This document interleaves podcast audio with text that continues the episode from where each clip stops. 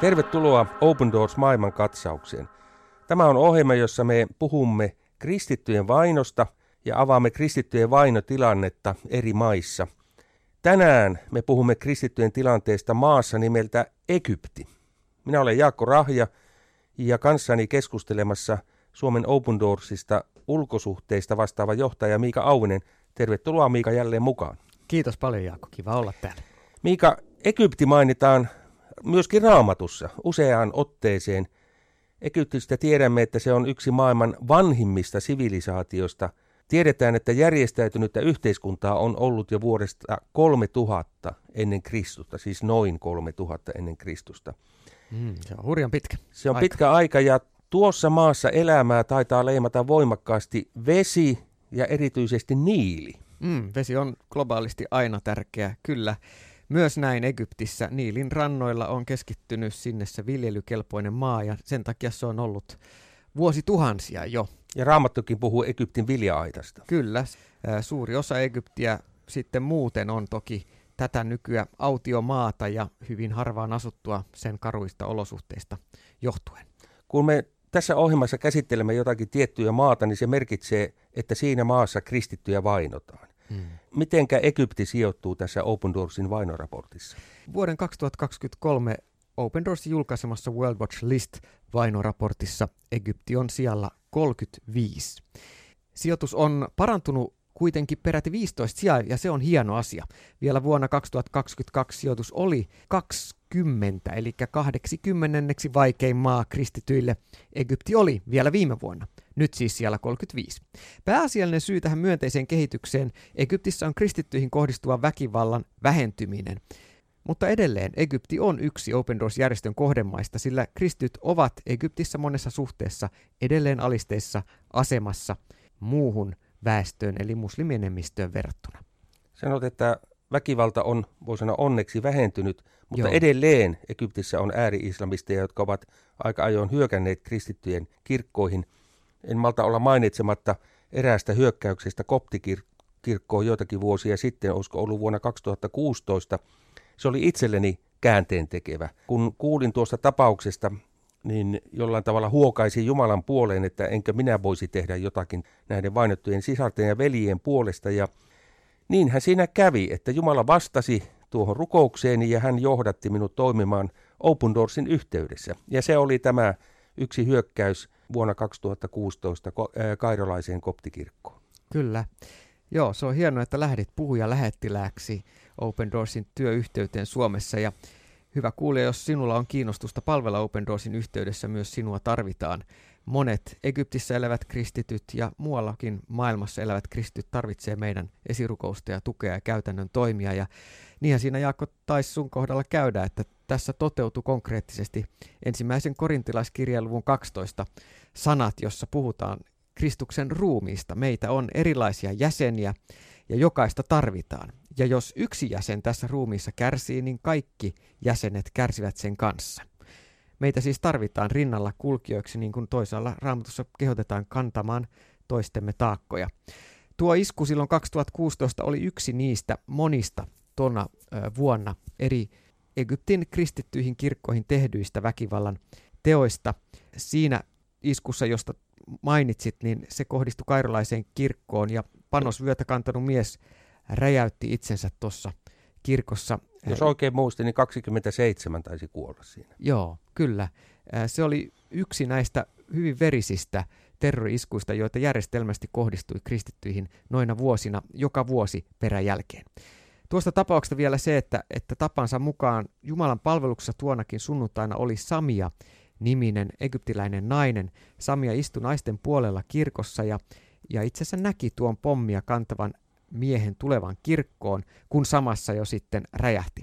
Samia on siis yksi näitä eloon jääneitä silminnäkijöitä tuosta tapahtumasta, mutta hän on saanut niin pahat vauriot, että lääkärit alun perin eivät ajatelleet hänen edes selviävän hengissä ton iskun jälkeen. Mutta Jumala halusi kuitenkin toisin ja Samia selvisi, hän on edelleen elossa, mutta hän kuulee, näkee, tuntee ja haistaa vain kasvojensa vasemmalla puoliskolla tätä nykyä. Oikea puoli kasvoista on pahasti vaurioitunut tuon iskun seurauksena. Ja kasvoja on sitten operoitu peräti Saksassa asti. Ja ihmeellisintä mun mielestä tässä, joka kuvastaa, että egyptiläisten kristittyjen mieliala on se, kuinka Samia kaikesta kokemuksestaan huolimatta sanoo näin, että jos saisin tavata tuon pommin räjäyttäneen miehen perheen, haluaisin sanoa heille, että rukoilkaa, että tekin voisitte oppia tuntemaan Jeesuksen. Siis siinä ei ole kostoa, ei katkeruutta eikä vihaa, vaan halua kutsuu myös näitä kristittyjen vainoa ja heidän läheisiään Jeesuksen tuntemiseen armon ja anteeksantamuksen äärelle. Mua se puhuttelee. Joo, samaa mieltä täytyy kyllä sanoa, että se hämmästyttää. Ja tuollainen asenne, niin, rohkaiskoon se myös meitä kaikkia. Mm. Mutta näitä kirkkoiskuja, niin sanottuja kirkkoiskuja, niitä raportoidaan yhä edelleen. Egyptissä näin on, eli esimerkiksi elokuussa 2022 Open Doorsin tietoon tuli peräti yhdeksän kirkkorakennukseen tehtyä iskua paloa, eh, jossa sytytettiin tulipalo kirkkoihin, mutta niistä suurimmassa osassa syy on niin kuin virallisessa tutkinnassa jäänyt epäselväksi, ja välitettävästi tietysti näissä se usein viranomaisten taholta saattaa jäädä epäselväksi, että oliko se nimenomaan tahallaan aiheutettu kristittyjä kohtaan, mutta kristittyjen vaino Egyptissä noin yleisesti on edelleen tasoltaan erittäin vakavaa. Esimerkiksi vuoden 2022 aikana surmattiin ainakin viisi ihmistä. Siis todisteellisesti viisi kristittyä. Viisi mm. kristittyä mm. ja yli 20 henkilön kimppuun hyökättiin nimenomaan heidän uskovakaumuksaan liittyvistä syistä. Lisäksi Egyptissä maan turvallisuuspalvelu pidätti ja pahoinpiteli useitakin islamista kristinuskoon kääntyneitä ihmisiä, joka kuvastaa tietysti sitä yleistä asennetta, mikä Egyptissä kristyihin on. No Egypti on asukasluvultaan varsin suuri valtio, taitaa olla myöskin suurin arabimaa. Kyllä. Asukkaita on ainakin tuollaiset 106 miljoonaa, todennäköisesti vähän enemmänkin, näistähän ei niin tarkkoja lukuja ole olemassakaan, mutta sanotaan, että reilu 100 miljoonaa, josta ehkä noin 90 prosenttia on muslimeja, pääosin sunnimuslimeja. Mutta mikä on arvio kristittyjen määrästä? Open Doorsin arvion mukaan noin 10 miljoonaa kristittyä, mutta se määrä voi olla jopa suurempi.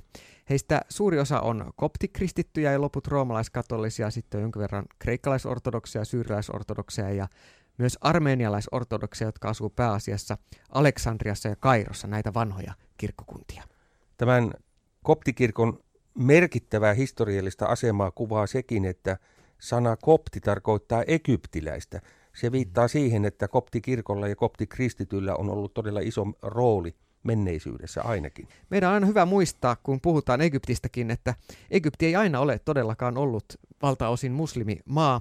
Siellä eli vahva kristillinen seurakunta. Nimitys kopti tulee kreikan kielestä sanasta Egyptos, egyptiläinen, ja arabivallotuksen jälkeen vasta 600-luvulla kun alueen asukkaat pakotettiin kääntymään islamiin, niin pikkuhiljaa egyptiläiset luopu tästä kopti-nimestä, jolla sen jälkeen alettiin tarkoittaa ainoastaan kristittyjä egyptiläisiä, jota se tänä päivänä tarkoittaa, kun me puhutaan vaikka koptikirkoista, niin viitataan näihin perinteisiin Egyptin kristittyihin. Mutta siis tärkeää muistaa se, että perimätiedon mukaan kristillisyys tuli Egyptiin jo apostoli Markuksen toimesta vuonna 1957, eli aivan heti Jeesuksen ristiinnaulitsemisen ja ylösnousemuksen jälkeen. Ja vähitellen koptilaista kristillisyyttä siitä tuli valtauskonto, joka vasta silloin 600-luvun jälkeen, kun arabit vallottivat tuon Pohjois-Afrikan alueen, niin sitten syrjäytti kristinuskon aseman Egyptissä.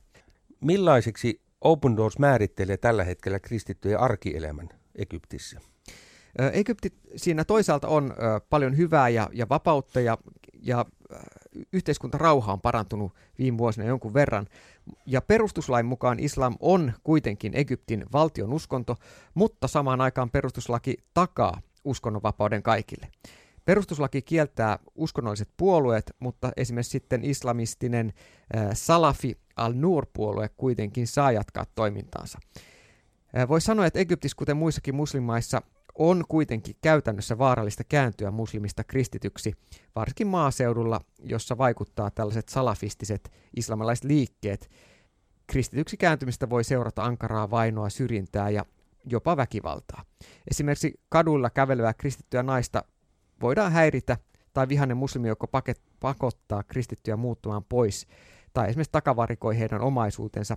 Miksi naisia saatetaan häiritä? No se on monesti helppo todentaa, että tuo nainen on kristitty, hän ei käytä huntua, kuten mm. musliminaiset. Mm. Se näkyy, näkyy päälle päin. No vainosta huolimatta moni muslimi kuitenkin kääntyy kristityksi. Miksi he tekevät? Miksi näin tapahtuu? Mm.